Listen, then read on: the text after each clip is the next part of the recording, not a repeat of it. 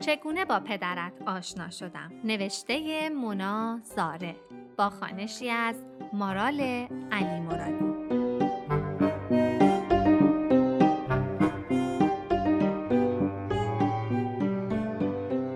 قسمت بیستم.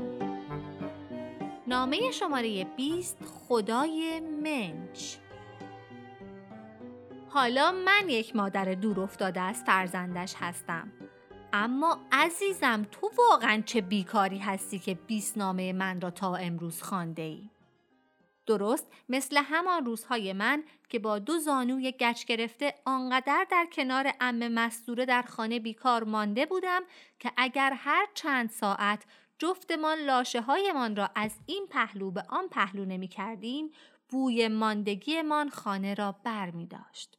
راستش شوهر ام مستوره این بار واقعا گند کاشته بود. آن هم یک گند هشتاد کیلویی. جدی امه را جا گذاشته بود و برای خودش یک زن هشتاد کیلویی پیدا کرده بود. امه هم از شدت نرمی استخوان گوشه خانه می نشست و استخوانهایش را فرم می‌داد و نق می‌زد که مگر چه کم داشته. آن شب هم من و امه در خانه تنها مانده بودیم و دراز کشیده بودیم که همین سوال را پرسید. مگه من چی کم داشتم؟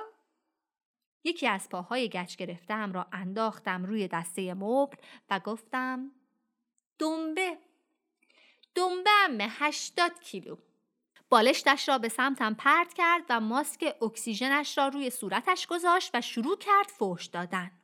تفلک نمی‌دانست وقتی از زیران ماس ماسک فوش می‌دهد فقط یک دور فوشهایش توی گوش خودش میپیچد و برمیگردد توی دهان خودش.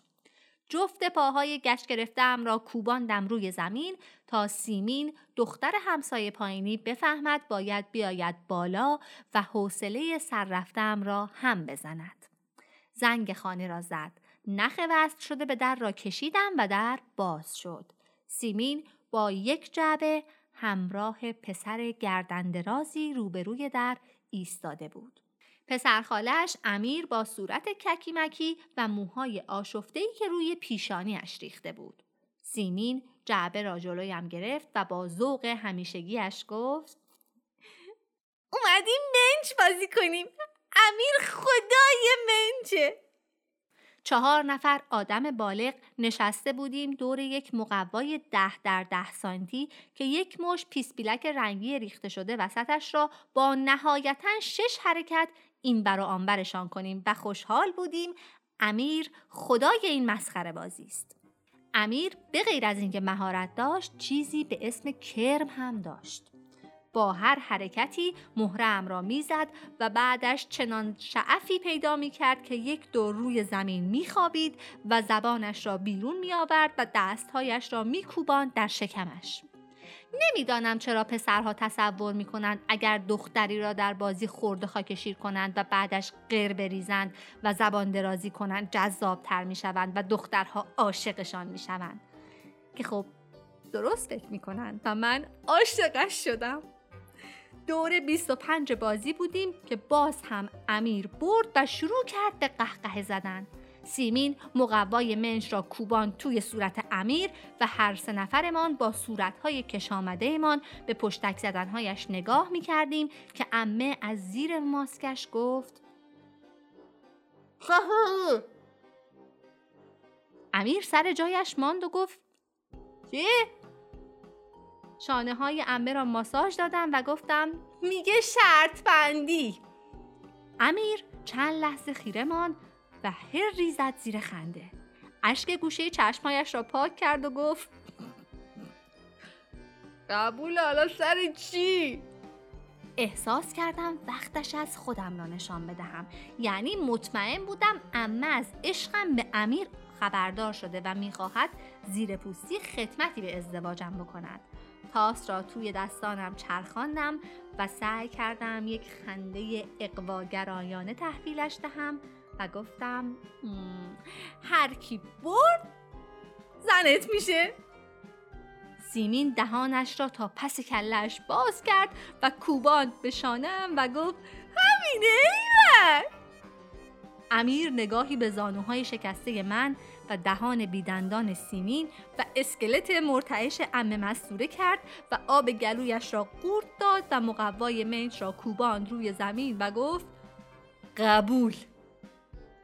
هر چهار نفر خیز برداشتیم روی بازی و تاس اول را انداختیم. برای جلوگیری از تقلب تاس را میانداختیم روی هیکل امه تا با لرزش هایش تکان بخورد و عدد معلوم شود. امیر شش آورد. سیمین نفر دوم بود. خب پشت سر امیر راه افتاده بود. حالا هیچ وقت لیلی را از وسطی تشخیص نمی‌داد اما پای شوهر که وسط آمده بود هوشش به کار افتاده بود. بعد از سیمین نوبت من بود. بالاتر از دو هم نمی آوردم و کلم داغ کرده بود. اما فرشته نجاتم امه بود که مهره های سیمین را زد. چشمکی به امه زدم چون یک مهره با امیر فاصله داشتم.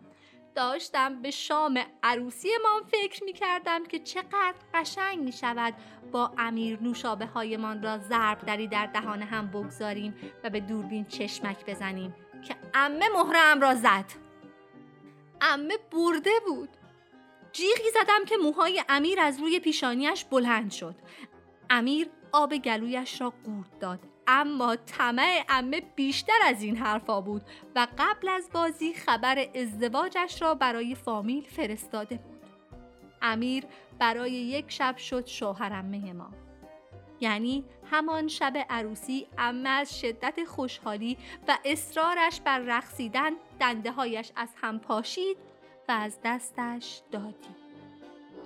اما هنوز سر و کله پدرت پیدا نشده بود که تا بعد. مادرت